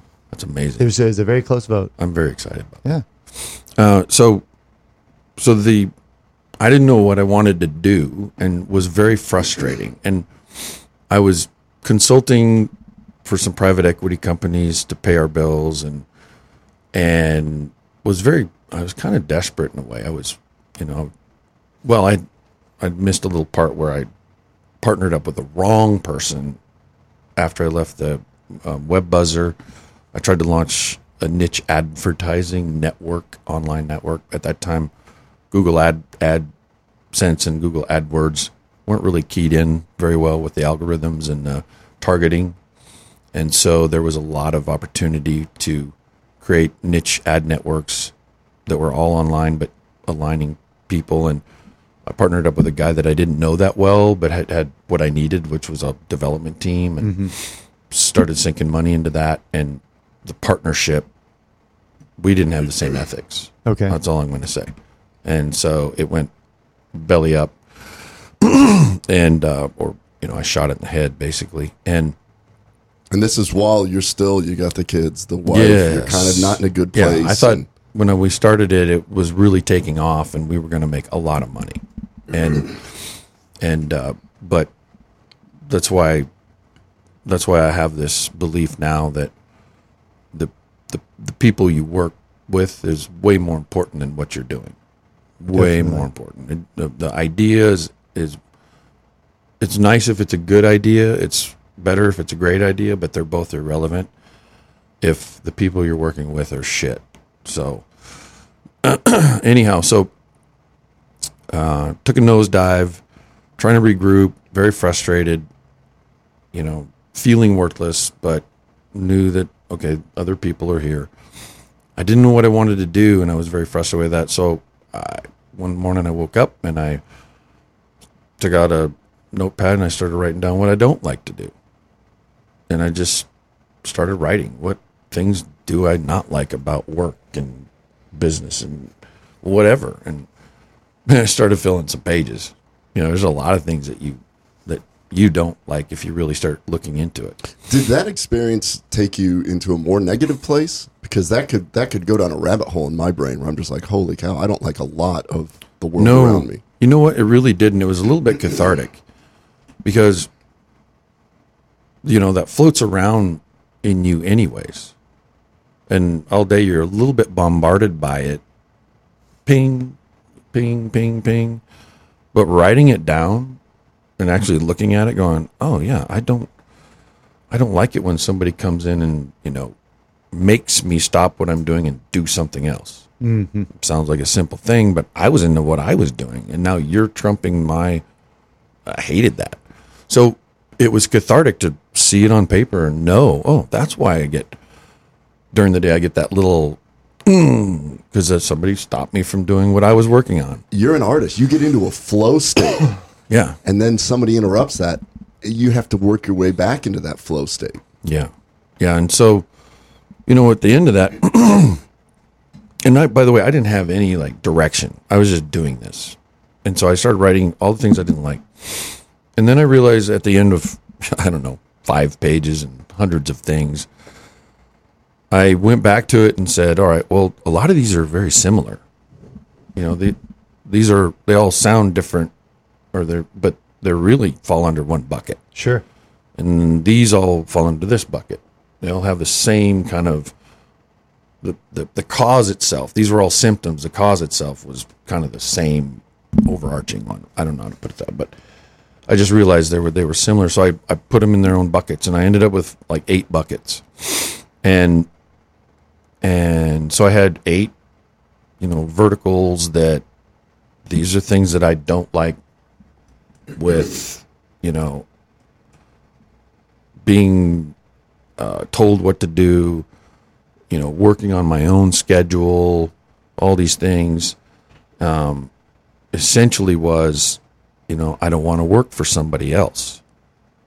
Well, and then there was another one about I don't want to work on things that don't have inherent value for humanity and for me and make me feel good and I wanted things that my girls would be proud that a dad was working on those mm-hmm. things.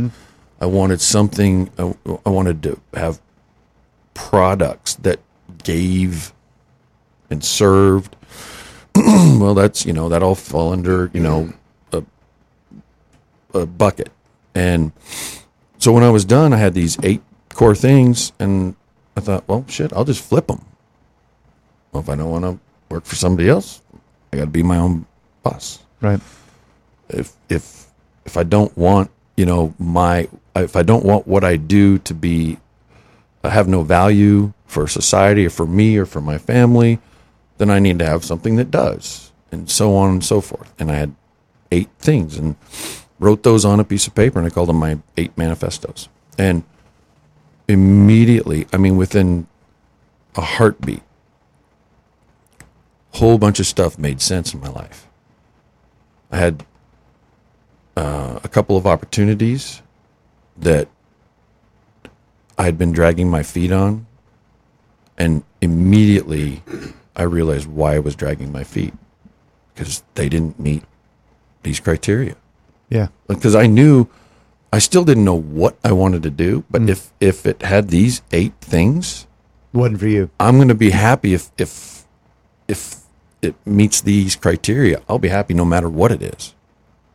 But then all of a sudden, two things happened. One is I realized the opportunities I wasn't taking advantage of was because they didn't meet those criteria, and my internal system was dragging its feet. And it also opened up to other opportunities I w- couldn't even see because now I had this lens or looking glass that that I could look through, and I could see so much more using that.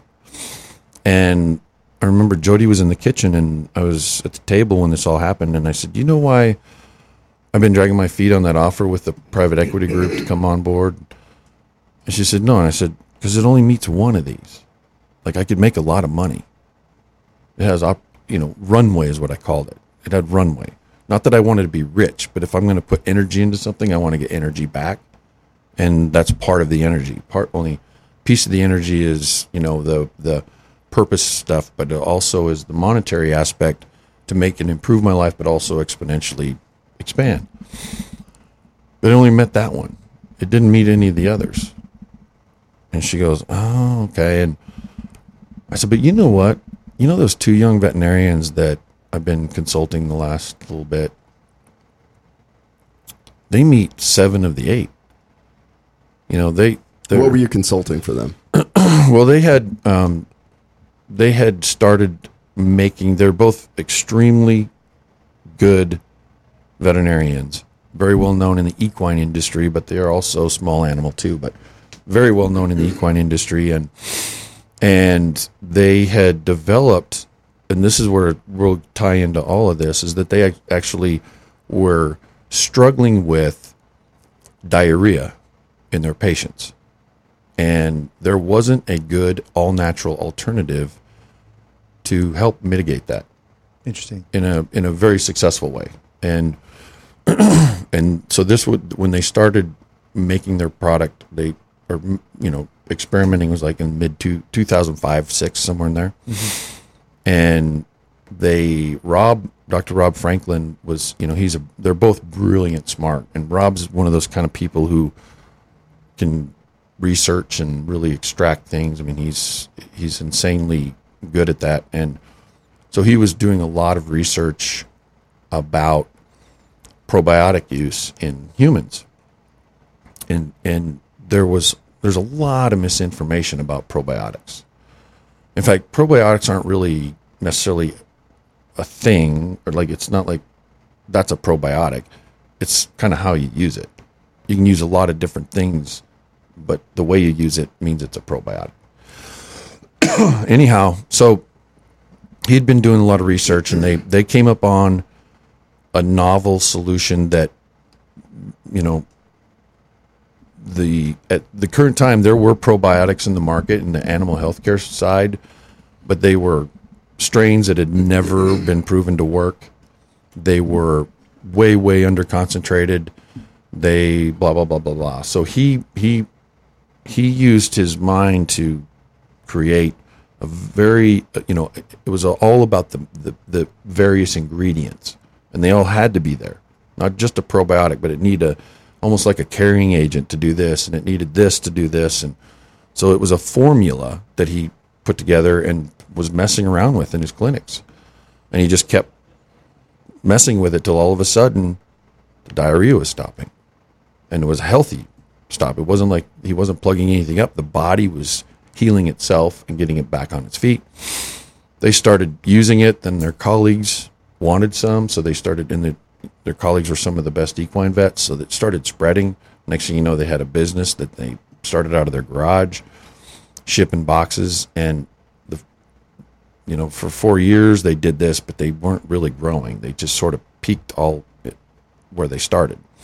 And they were wanting some help. They wanted to figure out how can we take this to market? And so a friend of a friend introduced us. I said, "Yep, I'd love to help." And so we met and had a, a couple of really deep dive sessions, and, and I did discovery where I de- dig all this stuff out of them, and it's very personal. I I want to know you personally. And I was sitting there at the coffee table, and I said, "You know, those two young veterinarians I'm working with, they meet seven to the eight. And Jody goes, "Well, which one don't they meet?" And I go, "The runway." Oh. I go, "The horse Mm. supplement market is small, especially in the veterinary market. I mean, it's not very big." And she goes, "Could it be?" And I go, "Yeah. I mean, if we expanded into pets and maybe livestock and other areas, yeah." She goes, "Do you think they'll have you?" And I go, "I don't know." So I called Keith on the phone and I go, "Hey, I don't want to be a consultant. I want to be a partner." And he goes, "Robo, we just talked about you yesterday." That's awesome. That's cool. And we, You know, became what I think is I, what what I find fascinating. You use the word "looking glass," and to me, I immediately saw you at four years old looking through the window at that swing, and you went back to your roots to veterinary. Yeah, not funny. Yeah, I, full circle.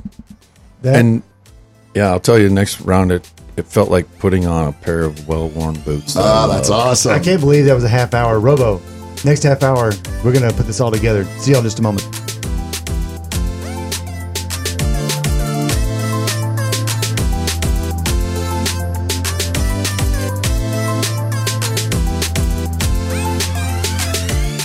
Dr. Ken Brown here, host of Gut Check Project with my co-host Eric Rieger. Eric, we've been seeing Mojo guys over there and over here at Spoonie talk about Atrantil for bloating. I've seen in my practice that Atrantil is a whole lot more than just a bloating product. Yes, it does a whole lot more than just fix bloating because of the polyphenols that you find in Atrantil. You're exactly right. The polyphenols are those molecules that we find in the Mediterranean diet. It makes vegetables and fruits very colorful. What are some of the things that these polyphenols do, Eric? These polyphenols can actually stop inflammation. They can help you have more energy. They can help you with anti-aging. And polyphenols are great for athletes. It sounds like it's going to help a whole lot more people than just bloating. Tell me how everybody should be taking Atrantil. If you want to dose Atrantil, it's two capsules three times a day, basically with your meals. But if you aren't bloated and you just want that polyphenol intake every day, two to three capsules a day will work for you. Go to lovemytummy.com slash spoonie.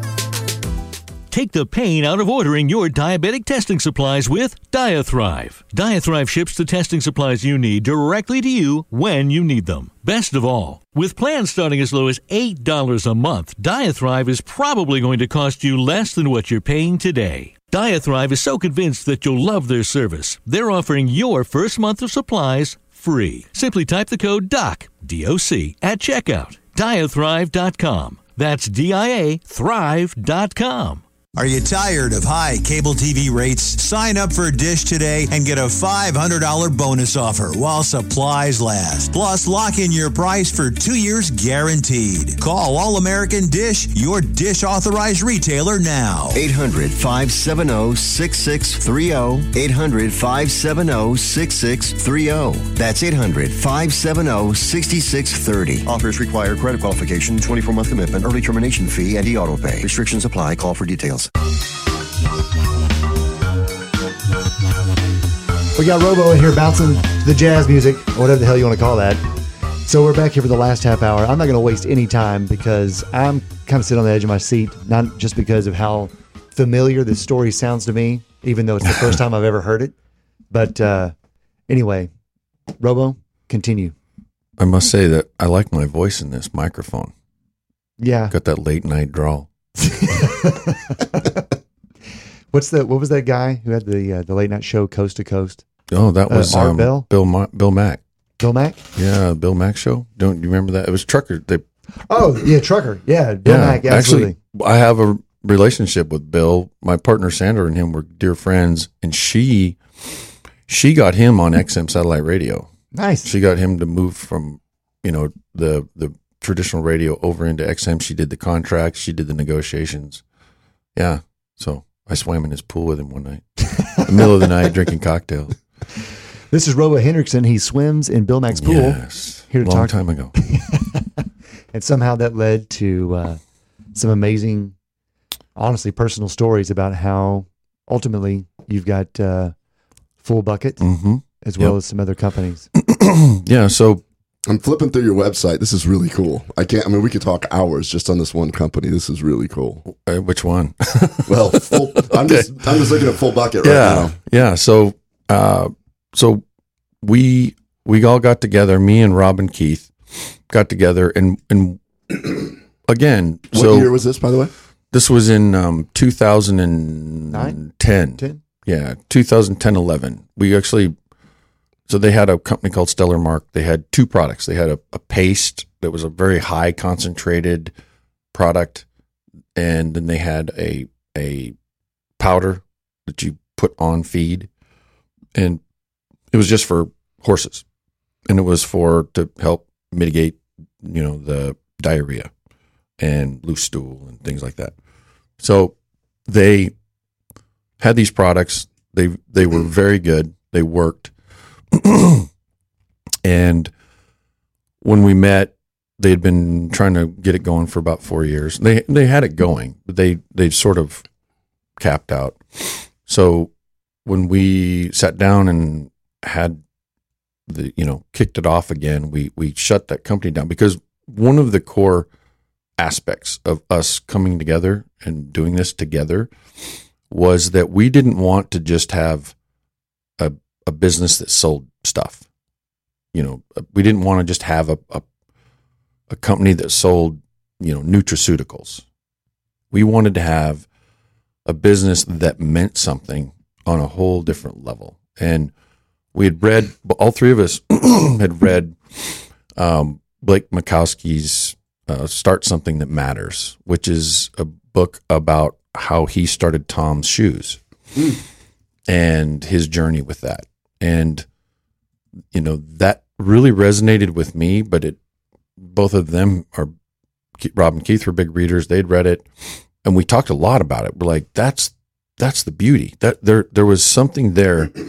Rob and Keith had been going on um, these veterinary without borders type trips to to Mexico, and they use their skills to do some simple veterinary care and and help the people out down there. But it was all it's all part of a nonprofit organization and and uh, it really they it it was awesome for them to use their skills to help people with it right that really really really need it these are people that don't have access to any kind of health care and and their animals and but uh, so they were doing these trips and working on donkeys horses and mules which is called the working equid or i call it working horse. And the working horse build has, builds nations. We built america with Definitely. the horse and the mule and the and the draft horse. You know that's that's what that's how we built train tracks and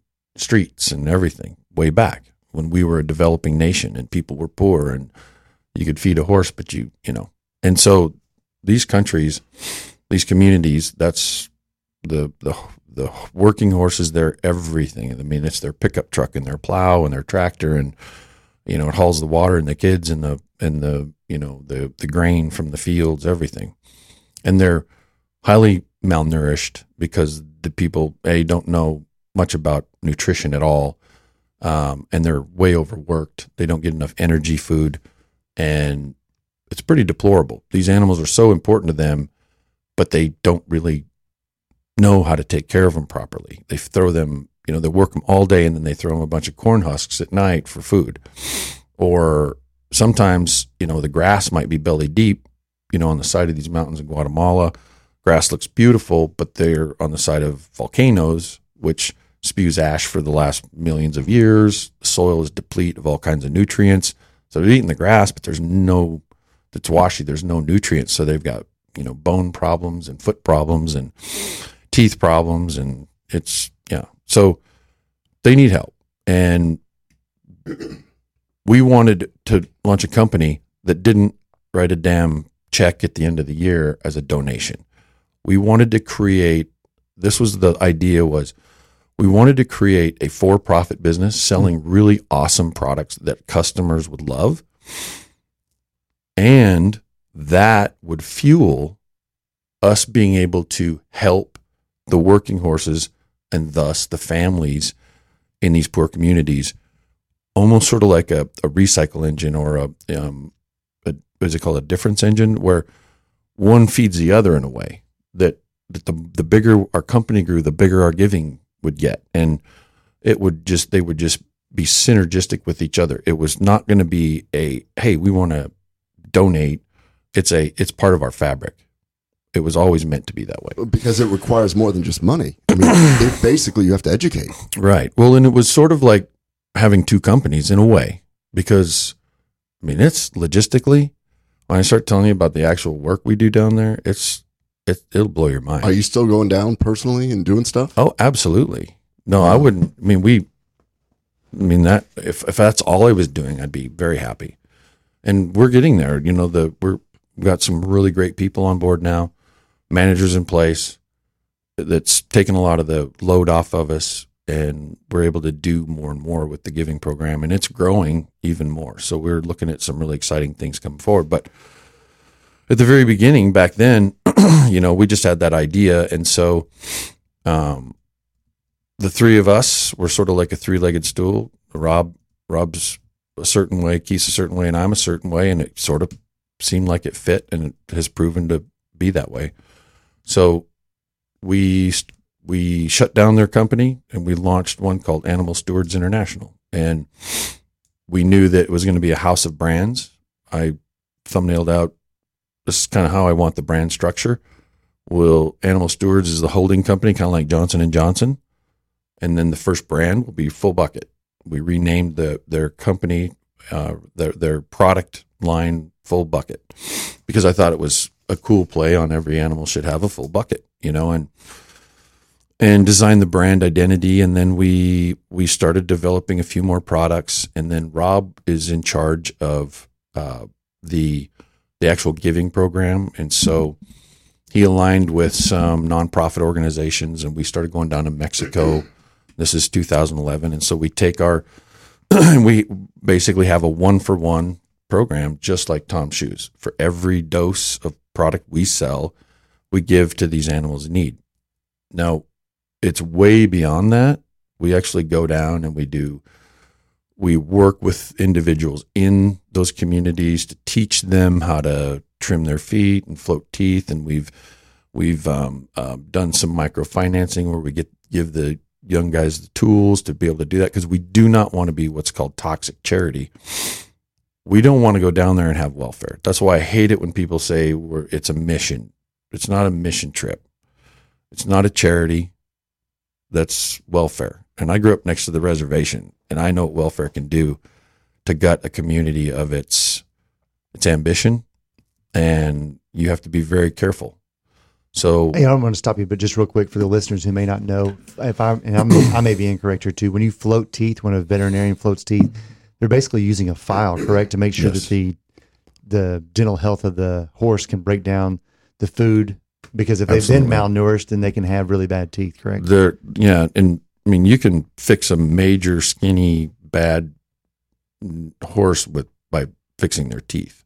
Amazing. because you'll you'll look in a mouth and it's it's awful. It looks just like I mean they're sharp and they're scattered everywhere and you know some of these horses have a tooth that's going up every time they take a Mm. bite it goes up into the soft tissue of the you know the upper Ugh. palate and it's just worn a hole through all the way into the nasal cavity. Oh. And so you go in and you fix those teeth and now they can actually eat properly without living in misery. And that's yeah, that's we call it floating teeth. Uh, and then we trim feet. Hooves are all in terrible shape, and get them trimmed up so they can travel better. They break. They don't break down over the. Now, have you been able to take some of these people that you've been working with for a long time, and are they self sufficient now? Do you have areas and places that you've gone? that you've? Absolutely, I love Ah, it when that's people ask so me cool. that. Yeah, there's areas where, you know, I I remember three or four years ago we were in a village and we we work with the University of Guatemala and their veterinary program, and so we bring we one of our our goals not only was to to help the working horses and the people that rely on them, but was also to create a bridge for others to join us. We wanted to create a, we knew we were going to be laying this platform down. We wanted to create a bridge for other veterinarians to be able to go and experience and use their talents to do this. We want to create a bridge for these students, vet students in Guatemala, to be able to come up and experience veterinary work in the United States, which is the best in the world, and and and create a synergy between it all. And it's it's happening. And so, like I said, we we were very conscientious of replacing, you know, because we go into these communities and we do this work. Well, then no veterinarian can go in and you know have a business. They will never be able to be, you know, because these are you know subsistent farmers that don't have much money, but they have some. Man, I got to ask you a question. how do you, how do you I mean, how do you survive being a farmer generation to generation and not have learned the techniques to keep your working animal? I think the that thing all the that brings the food to the table. When I first came back, I I I wrote about that. I used to blog a lot back then, and and I called it, you know, um, I I have not yet come down from that mountain, and I'm getting all verklempt even thinking about it. But it was my first trip there and working, and I I remember thinking, you people have been living with these animals for three thousand years, and you don't know how to trim their feet, and you don't know how to really feed them or anything. And it took me a couple of years of going and being there. And these are wonderful people. These are these these villages are the kids are loving. And I mean, I can go into other details about some of these villages.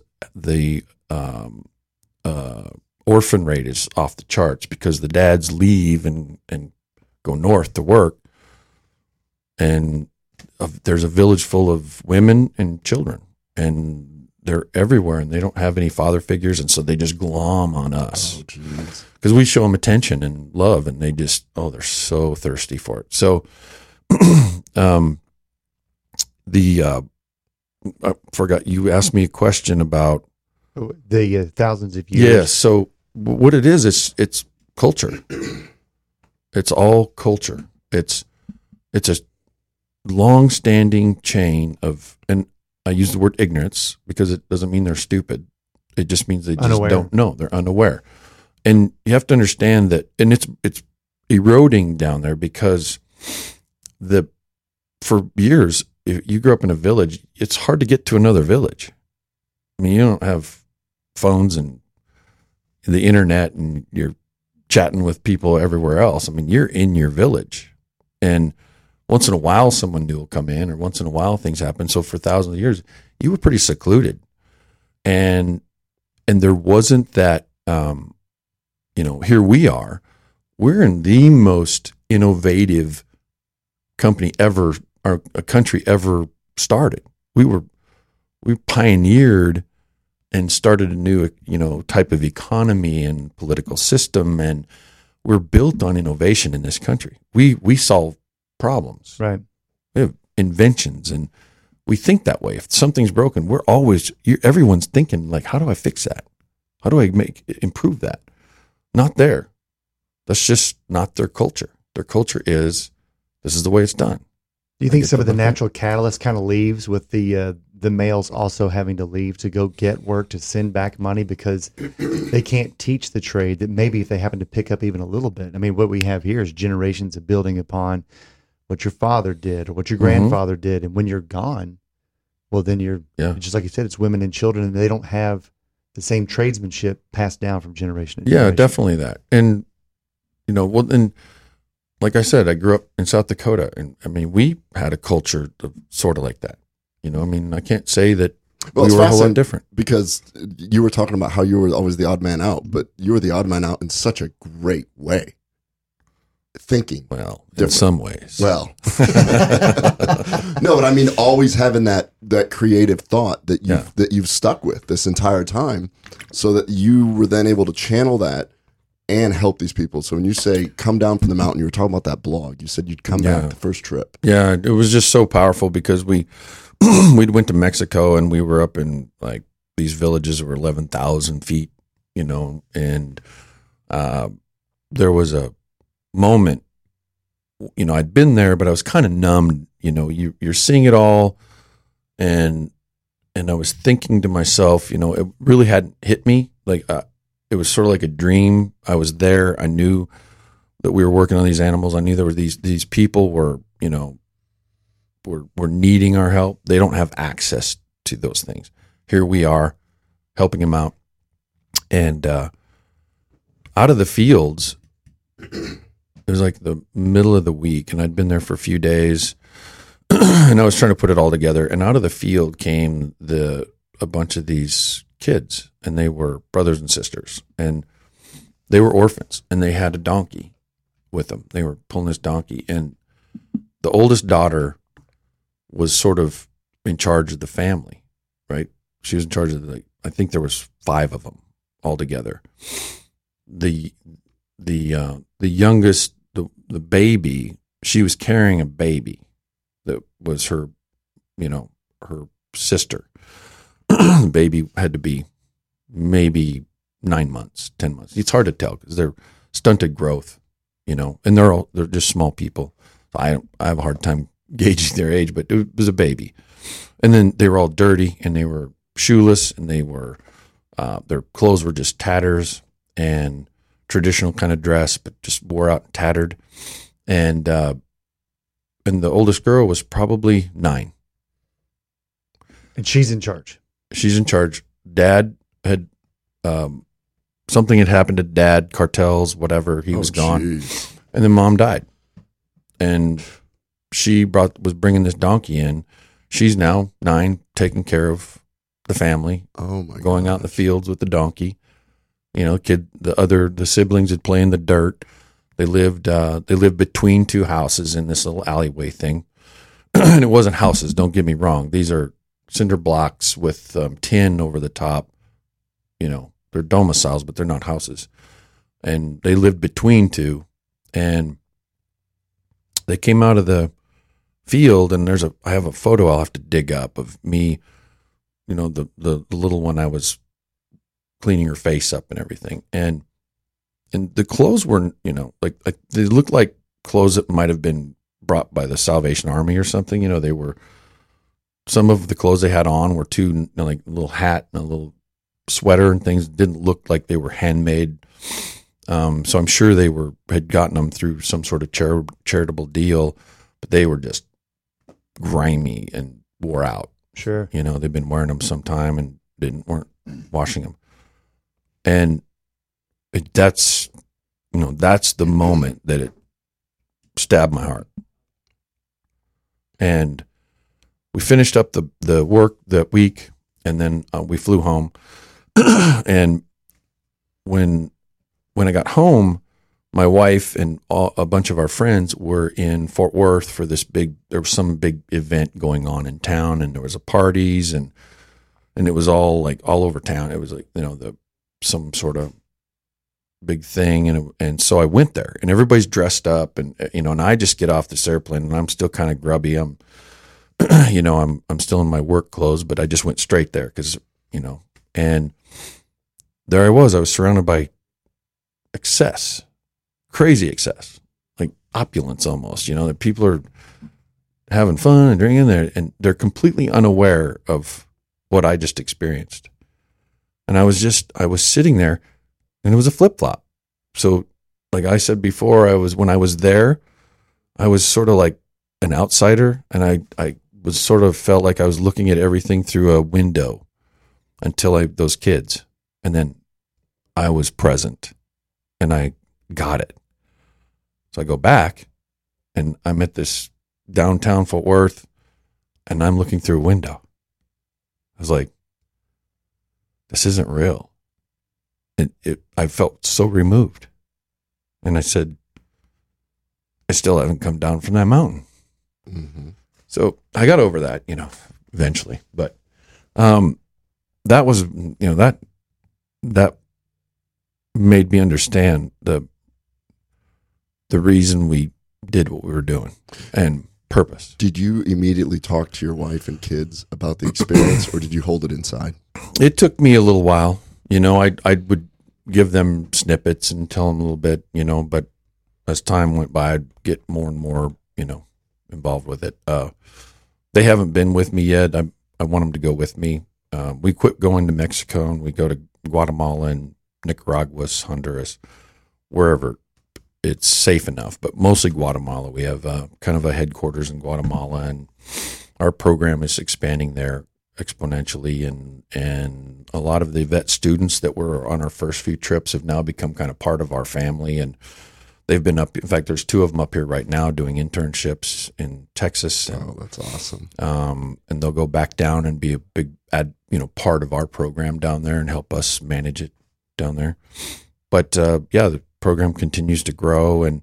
And let me just clarify. So, Full Bucket also pays for that. They pay for their travel and do Yeah. stuff like that. Yeah, that's So- so, cool. Yeah, so the the yeah, and we partner up with with different groups that help. Uh, you know, there's actually the there's a program that is called the Equitarian Initiative. That's sort of a uh, it's a veterinarian program, and we learned a lot from them. They were really helpful in the beginning, but those are all donation based programs, and the only way that they can continue is you know by going out and begging for money and getting funds on a continual basis and you know we we didn't want that we you know we're entrepreneurs i get that and i i very much appreciate that but we we're entrepreneurs and you know we're gonna break shit we're gonna fix stuff when it needs fixed we don't want to go through committees we Yeah. we ran into a lot of Oh. that we're like, can't we just do this? And they're like, yeah, we'll, we're going to bring that up at the next committee and maybe next year we'll roll it out. And we're like, oh, slow. let's do it in the morning. Yeah. and so, you know, we've slowly grown our program more and more to be more just kind of by ourselves because of that of that mentality. It has nothing to do with, you know, everyone's doing trying to do good.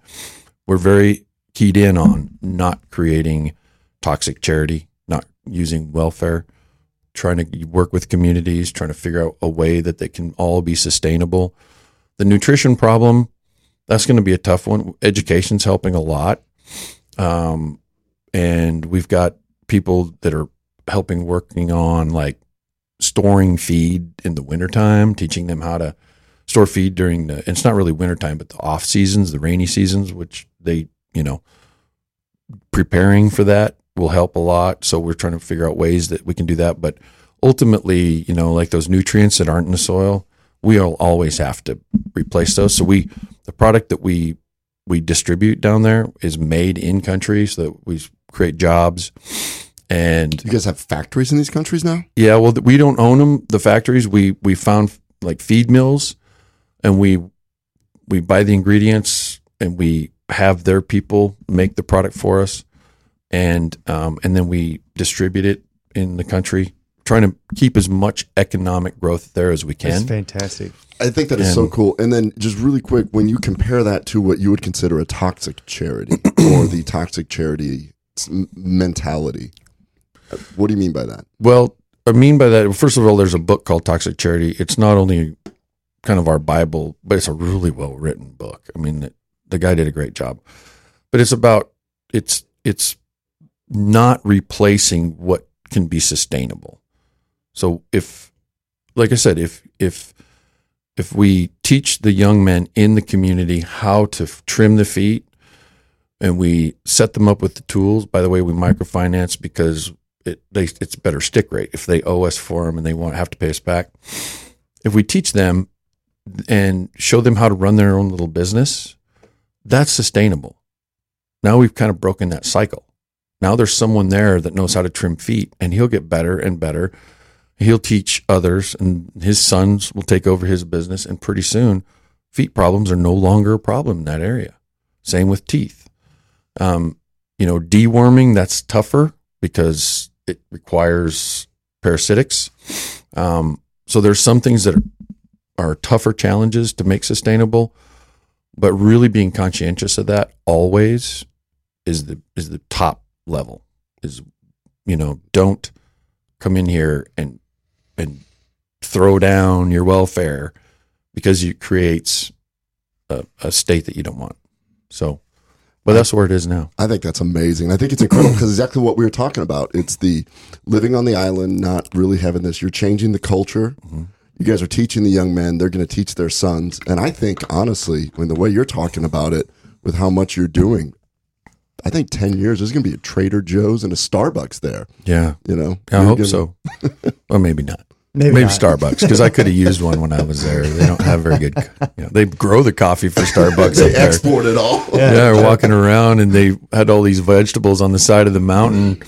People with their donkeys out there harvesting, and I'm looking out there and I go, they big, beautiful carrots and lettuce, but the people all eat just tortillas and beans, and there's this beautiful vegetables, and I go, why don't they just eat those? And he goes, well, those will those are going to beat you back to Texas in Walmart. Yeah. Oh wow. That's Walmart's The supply food. chain, yeah. I said, man, they should sneak some of them carrots because they're beautiful. Wow. Yeah, Well- it's a crazy world. That is an. I mean, I can't believe that that's that's the end of two hours. You know what I love? I like that you like to read. I like you're a good storyteller. So I can't wait to buy your book. Yeah. I actually have a couple, but I can't tell you what they are here. I wrote a memoir, Is that a Tucker, a memoir. Tucker Max style written uh, yes, charity book? Yeah, yeah, absolutely. Um, So- Oh, oh, well, number. Uh, thank you, Patrick. Patrick just uh, whispered down the line. They do want to know how they can donate or participate in full buckets. So tell us what to do. We've got about uh, forty seconds. Well, we don't do donations. There Well, that's go. what I said. We're not a charity. We're not a mission.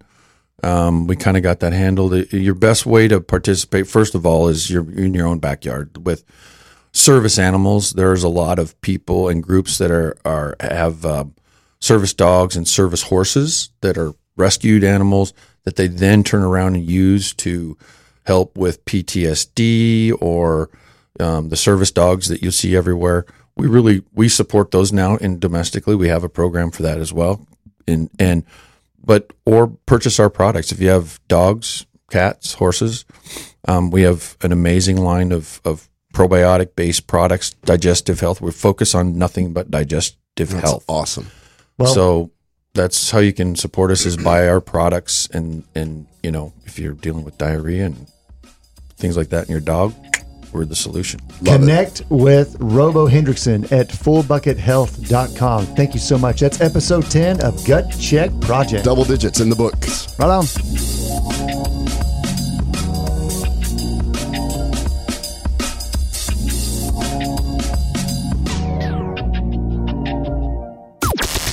This is the only 24 hour take anywhere platform dedicated to food and fun. We're Spoonie. When you drive with Uber, what moves you moves us. That's why we help drivers keep moving with support in app, in a local Greenlight hub, or by phone 24 7 to help them do what matters most to them in life. What moves me? It's my daughter. She loves boxing. So I want to help her to do everything she needs to be great. Uber. What moves you moves us. Get started with support when you sign up to drive with us at uber.com slash drive. Experiences driving with Uber may vary. Access Netflix, Prime Video, live TV, and more with the Xfinity X1 voice remote. Now that's simple, easy, awesome. Go to Xfinity.com, call 1 800 Xfinity, or visit an Xfinity store today to learn more. Restrictions apply.